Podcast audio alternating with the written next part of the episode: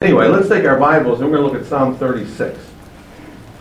Psalm 36.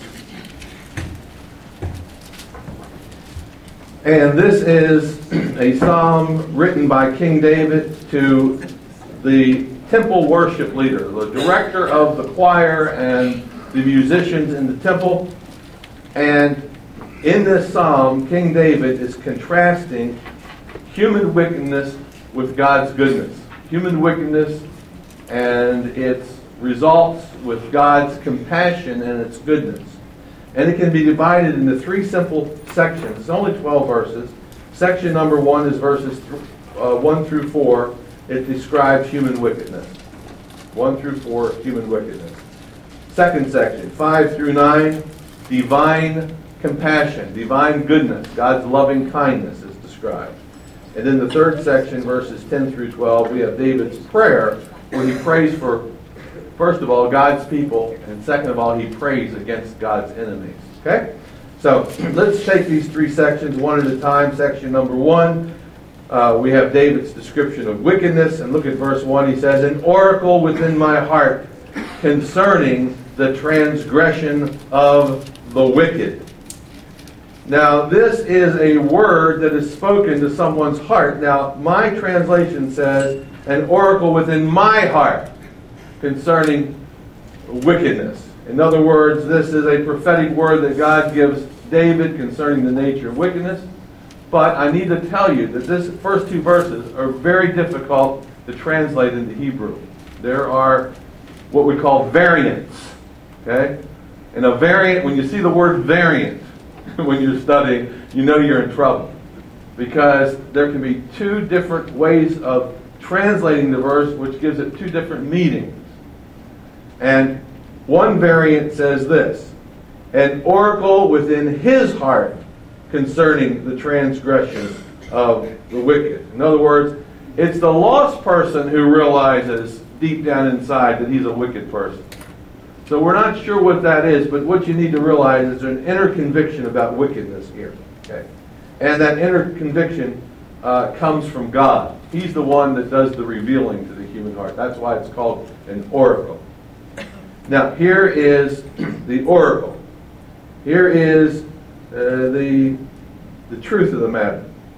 There is no fear of God before his eyes. This person that David is describing uh, believes that he can sin and get away with it. He can sin with impunity. In other words, he figures he can sin, and in the future, there's not going to be any judgment upon his life. So that's why he doesn't have a fear of God. If you feared God, guess what? You'd fear punishment. Right? Many times you obeyed your parents because you feared your parents when you were a kid, didn't you? Not because you wanted to do what they told you to do, because you feared the repercussions. This person has no fear even of God. The reason for the lack of fear, look at verse 2. For he flatters himself in his own eyes. He has a, an attitude problem. This is his attitude. We're going to see his attitude and we're going to see his actions. He flatters himself in his own eyes. Spurgeon says, when a person makes little of God, he makes much of himself. When you make little of God, and you don't give him flattery and praise, and you don't boast on him, you're going to make a lot about yourself. And so this individual basically trades adoration for God for adulation for himself.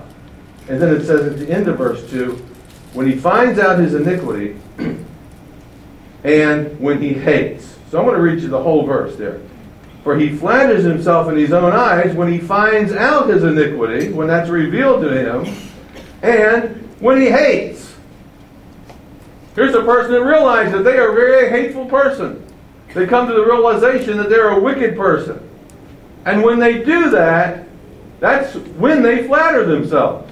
When do you flatter yourself? It says, this person flatters himself when he realizes that he's a wicked person, when he realizes that he hates. So the flattery, in a sense, is a cover up. So I'm not so bad. Somebody says, maybe through a, a prophet, maybe through reading the scripture. You discover that, uh, or somebody through a sermon, you discover you're a sinner and you walk out say, I'm not so bad. I'm a pretty good person. You flatter yourself. And so that's the win of the flattery. See? So, for he flatters himself, verse 2, in his own eyes, when he finds out his iniquity, and when he hates. So that's his attitude. Now look at his actions, verse 3. The words of his mouth are wickedness and deceit. That means this cup, there's a couplet here. One, he does things that are very evil, wicked, and very deceptive. He says deceptive things. Wickedness is obeying God, disobeying God willingly. You know what's right, and you say, I don't care, and in a calculating way, you disobey God. That's wickedness. Deceit, speaking words of deceit, means that you're lying. You're always coming up with schemes. Look what it says in verse into verse 3. He has ceased to be wise, that individual. And he has ceased to do good. Now, that's very important because it means at one time he did wise things, and at one time he was good. This identifies David's enemies. His enemies aren't the heathen nations. He's not talking about some lost person that belongs to, you know, one of these foreign nations who doesn't know God. He's describing a wicked person who at one time was not wicked but was wise.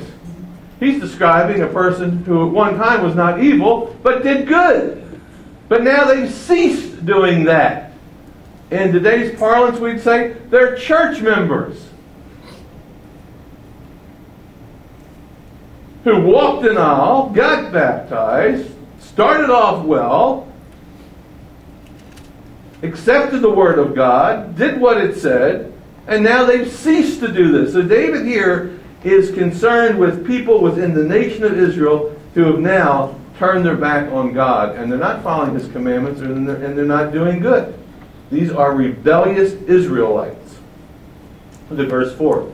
He devises wickedness on his bed. In other words, when he should be resting, he's plotting how he can do something evil the next day. How he can do something evil, maybe even against King David. So the fact that he it says he sets, uh, he devises wickedness on his bed means he plots. So we're not talking about a person who is a member of Israel who slips into sin or falls into sin or stumbles into sin. This is a person that plots sin. That's what a wicked person is. Now we can also, even David slipped into sin. He commits adultery. But that was a sin of passion. That's a sin of the moment. Uh, what happens is that this is a person who actually plots on their bed and does the wickedness. In verse 4 it says, He sets himself in a way that is not good. Notice that you set yourself, you put your feet down, you plant, and you say, This is the direction I'm going to go. This is the path I'm going to take. So, this is a person who indeed is plotting these things. He sets himself in a way that is not good. So, he ceases being good and he proactively does that which is evil. Now, I want you to notice, in fact, it says uh, at the end of verse 4, he does not abhor evil. That's what you should do. That's what I should do. We should hate evil. That's not what he hates. He hates righteousness. He hates good people. He doesn't like to be around those kinds of people. Now, very interestingly, you'll look in verse 1, you see the word heart. In verse 2, at the end of the first sentence, you see the word eyes. Heart and eyes. In verse 3, you see the word mouth. In verse 4, you see the word he sets himself, which is his feet. He plants his feet. And so what he's saying is from his head to his toes, from top to bottom, this person's wicked. This person's evil. Everything about him plots evil. That's what his whole life has turned out to be. Uh, we don't know a lot of people that start off good people and end up bad people, but let me tell you, there are some. And I remember the first time I met one like that. It blew me away. He was a student at seminary, and I thought he was a very godly person. Had a great time with this guy for the first year, and then I hear he leaves the seminary and he becomes a very evil person. He denounces everything he believes, and I couldn't believe that there were people there are people like that, but evidently they've been around forever. So what he's doing here is describing the nature of wickedness and evil, human wickedness. Now, beginning in verse 5, he describes God's loving kindness, God's loving nature. Now, look what he says in verse 5. Your mercy, O Lord, is in the heavens. Your faithfulness reaches to the clouds. Now, the King, New King James says your mercy. The word there is a Hebrew word which means your loving compassion, your loving kindness, your grace toward us. It is in the clouds, it reaches into the heavens, which means it reaches to the highest heights. It's beyond, beyond comprehension. Remember, David and his people never were in the clouds. They weren't like we are. We can get an airplane and go up in the clouds. So they couldn't do that. They couldn't go up in the heavens and fly above the, the ground. They didn't know what that was like. They could look up there, but they really didn't know what it was like. And so what he says, your loving kindness, your compassion toward people is to the highest heights. It's beyond comprehension. That's what he's saying there. Verse 6 Your righteousness is like the great mountains. Your righteousness is like the great mountains. Now, he could mean your righteousness is always dependable, it's stable, like a mountain never moves. It could mean that. But a mountain is the highest point on earth. You could get that high. So he says, Your righteousness is like the great mountains, the highest mountains, and your judgments meaning your justice, are like a great deep, which is the ocean. So he says, Your righteousness and your justice is like the highest thing on earth and like the deepest thing on earth, the bottom of the ocean. It's that big. And they had never been to the bottom of the ocean. They didn't have submarines. The pressure, the air pressure down there would you know, kill somebody. You can only go down so far without air tubes or whatever you call those things, air tanks, which they didn't have. So again, what he's saying is, you know, your love, your compassion, your justice uh, is, you know, reaches the, the highest heights and reaches the lowest depths. So that's what he's trying to say here. So that's the character of God's loving kindness, his compassion. Now, his compassion is for those uh, that are in the covenant. This is what we call covenant love. That's God made a covenant with Israel, and guess what? He said, Here's the bargain I'm going to make with you. I'll be your God, and I'll love you, and I'll protect you, and I'll do all these things. And guess what? God's faithful to his covenant. Doesn't matter what the extreme is in your life, God will be faithful to that covenant. But these people that he describes, guess what they've done? They've broken the covenant. God's faithful to the covenant, and these people have broken the covenant. So this is the character of God's loving kindness.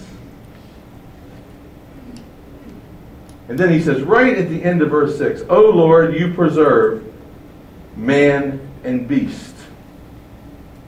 So uh, the word preserve means you protect, you save, you deliver man and beast. Uh, what does that mean? God takes care of our dogs? No, there are dogs that die and get hit in the street. It talk, it's not talking about this at all. It's talking about the covenant that God has with Israel. Remember when God uh, sent the death angel in Egypt to deliver his people? Did he deliver the animals too? Even the firstborn of the animals were spared. And God takes care, he says, in this, of the people and basically their belongings. So that's probably what he's trying to say here. He preserves you, he protects you. And then in verse 7, he gives this joyful ex- exclamation. He says, How precious is your loving kindness, O God. It's just like right in the middle, he just interjects this.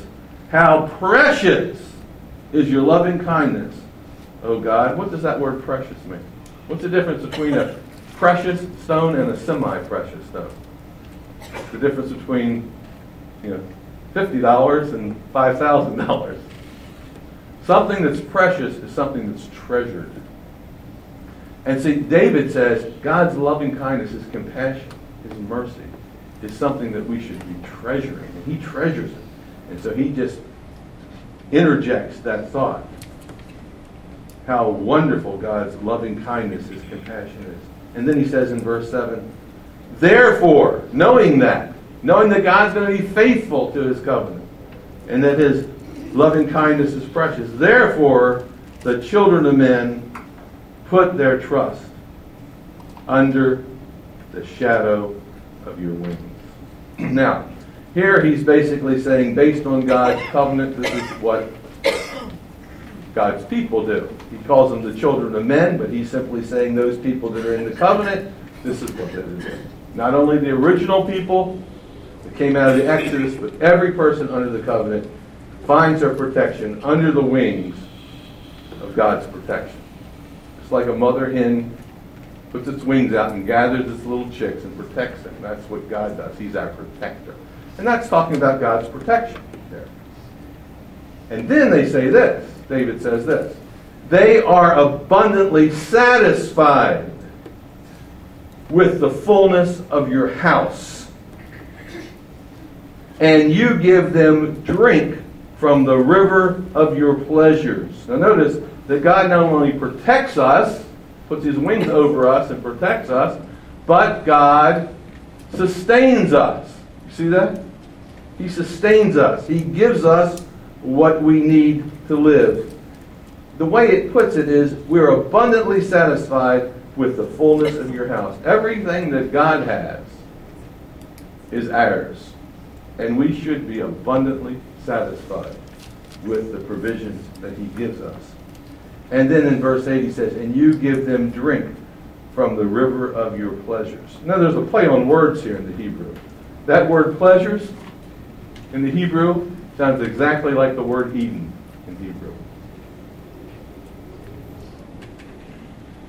Only it's in the plural.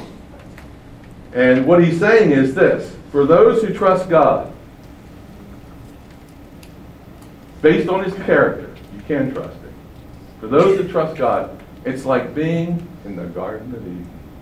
And everything you need is right there. In fact, it's like being in a lot of Garden of Edens. And everything you need is provided for you. All you need to do is trust Him. And if you trust Him, then He says right there in verse 8, you will be abundantly satisfied with the fullness. So why aren't we abundantly satisfied with the fullness of God's provision? Maybe we don't trust Him. See, and we'll talk about that a little bit later. You need to think about that. Many of us are not abundantly satisfied in the fullness that God has for us. We don't trust Him to protect us. We don't trust Him to provide for us. And therefore we live like paupers in comparison with the way God wants us to live. Now that's really important that you get that. Because we don't trust Him for the protection and the provisions that He wants to give us and has guaranteed to give us because of the covenant. We live like paupers. I want you to know something. God is not affected by this recession. Not one bit. So now you have to say, but I'm losing, I lost 10% of my wealth, you know, one day. What am I going to do? Well, how about it was a Great Depression? What would you do? You going to stop trusting the Lord? You're going to trust the Lord is what you're going to do. You can't trust the systems. They they have they have faults. They're going to fail at times. You do what you can do, but you trust the Lord. And we're going to see why that's so important in just a moment. Now look at verse 9. The reason why we can trust Him, the reason why we should trust Him, and this is all available. Verse 9 For with you, God, is the fountain of life.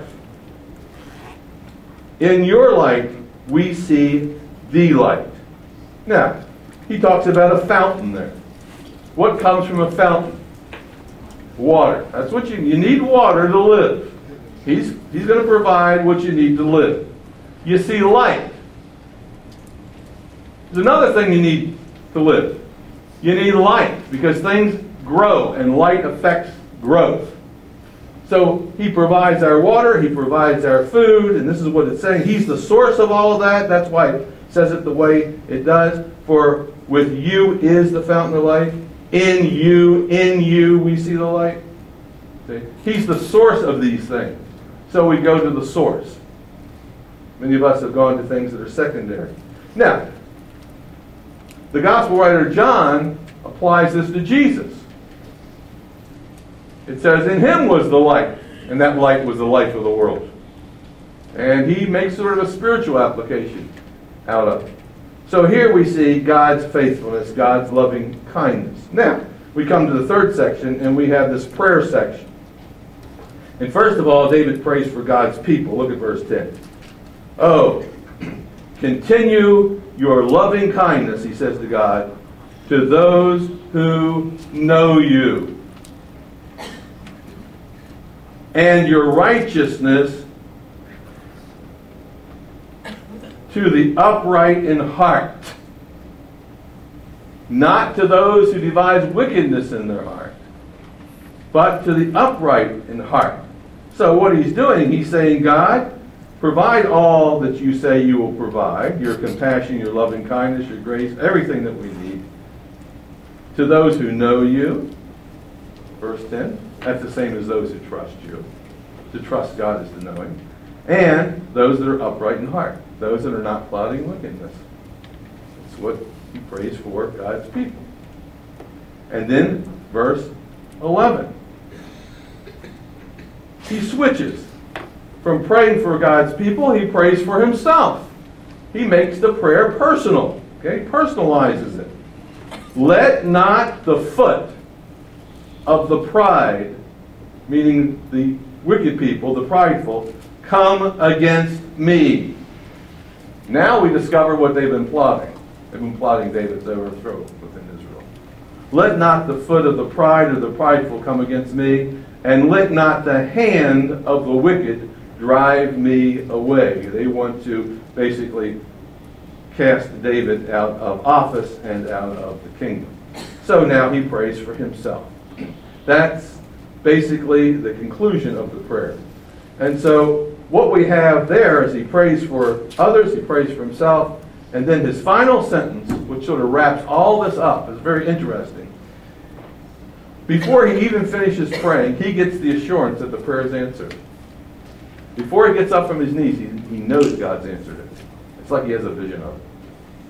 And uh, it's very interesting. Look how he describes it. There! It's like he sees it.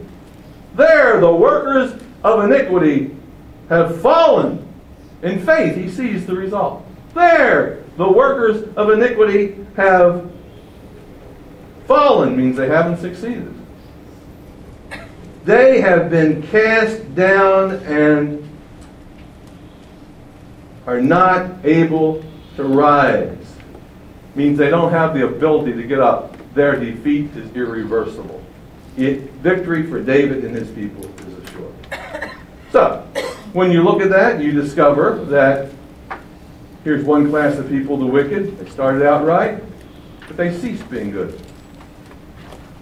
They started becoming evil. They rebel against God.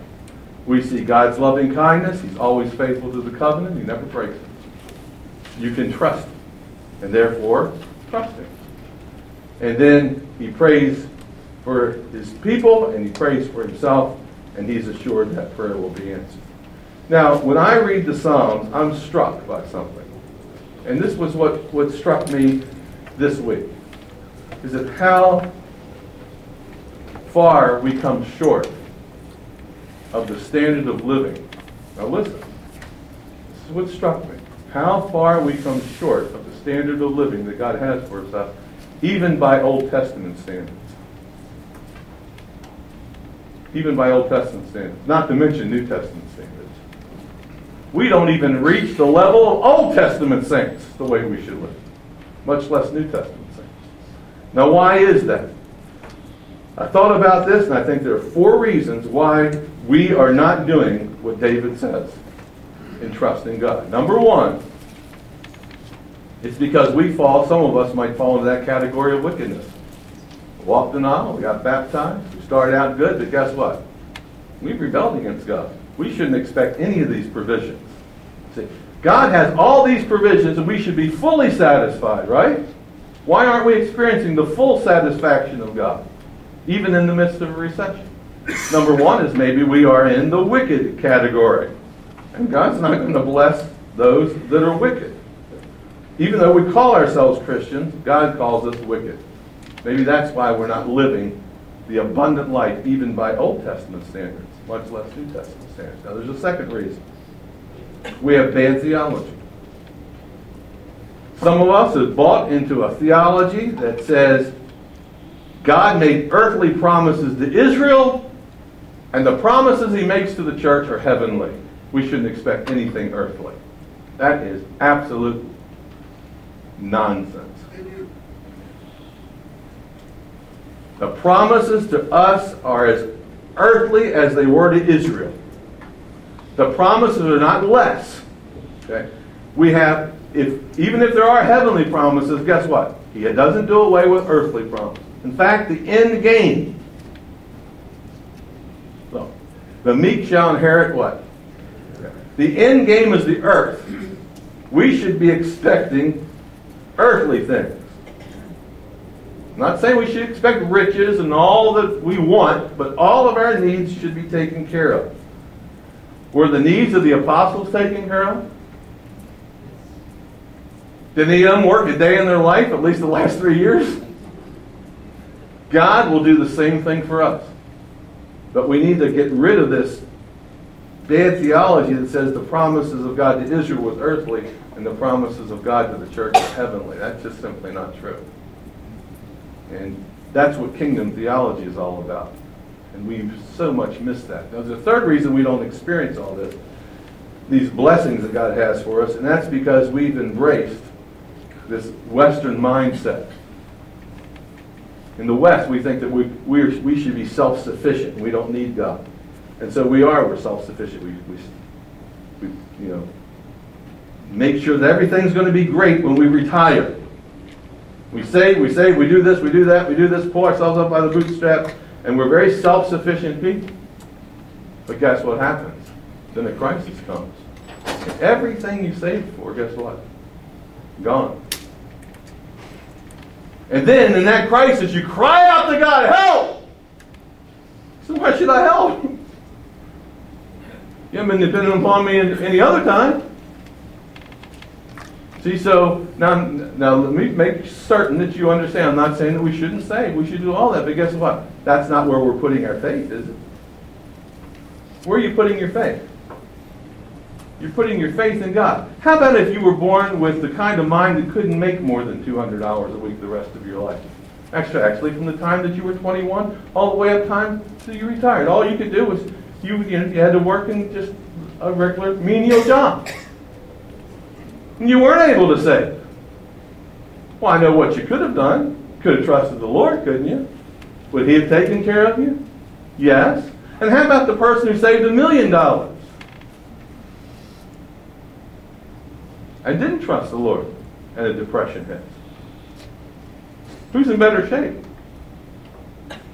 you know, it's not how much you save, it's not the kind of job you have. The point is, you don't put your faith in those things. You put your faith in God, and whatever your circumstances are, God will bless you. And that's what we should be doing. And we've adopted this sort of, you know, self sufficient attitude of the West. Now, There's a fourth reason we don't have all that God wants for us, even according to Old Testament standards, much less New Testament standards. And that's because even though we're Christian people, He only blesses according to our faith. According to your faith, what? So be it. Did you ever hear that word before? I think Jesus said something like that. According to your faith, so be it. And uh, many of us have a, a real faith issue. And we trust God. Guess what? We can trust God. This is, the, this is sort of the, the irony of it. We can trust God for salvation. Listen to this. We can trust God for eternal salvation. Is there anything bigger than eternal? We can trust God for eternal salvation. For some reason, we can't trust God for some temporal little thing that we want down here. It's a strange thing, isn't it, how the mind works. He blesses those that demonstrate faith. So, the goal that I want to leave with you this week is look, you know how you've trusted God so far in your life for the temple. This week, see if you can trust Him for just a little bit more. Especially if things get really bad in this economy. And I don't think they're getting too much better. You thought they might, but now you're thinking double dip, right? Can you trust Him for a little bit more? Can you trust Him to surprise you? Do things His way? You say, well, no, maybe I better have to hedge my bet. No, you don't have to hedge your bets with God. God is good, and He's good all the time, and He's going to keep His covenant, and He's not going to let you down. But you have to trust Him. And here's the thing it's not like you just turn up and screw up the, the ratchet, the little ratchet up your faith. Yeah, faith is doing not ratcheting up, faith is stepping back and going, Lord, I'm trusting you to get us through this week. I'm trusting you to do this. So the goal for this week is to just increase your faith a little bit more by stepping back and not trusting yourself as much. Some of you said, if I could just, you know, I'm going to try to make a killing on the stock market when everything's down and everything's low, I'm going to buy. And guess what? Things have just gotten lower and lower and lower and lower. Because you trusted your own ingenuity. You know, people who uh, just put their money in cash, believe it or not, a few years ago are in better shape than those who tried to win at the stock market. So, just let's put it this way. The important thing is that we trust God. And if we trust God, all these promises here are ours, and it's like we can draw from the reserves in the Garden of Eden. That's his promises for us. Next time, we'll look at uh, Psalm 37. Father, I thank you that you are a God that's compassionate toward us. You, you, are, you are concerned with justice. You want to do what is right and good by us. And you want us to be faithful to you, to trust you. That's all you ask. Trust you. Love you with all of our heart and our soul and our might. And stand back and watch great things that you can do. Physical things, health wise, physical things financially, uh, in every area of our life, emotionally, psychologically, in our family. You can work things out beyond. We have no idea what you have right around the corner for us. Help us to realize, Lord, that the worst is over and the best is to come for those of us who can get our attention focused on that. In Christ's name we pray. Amen.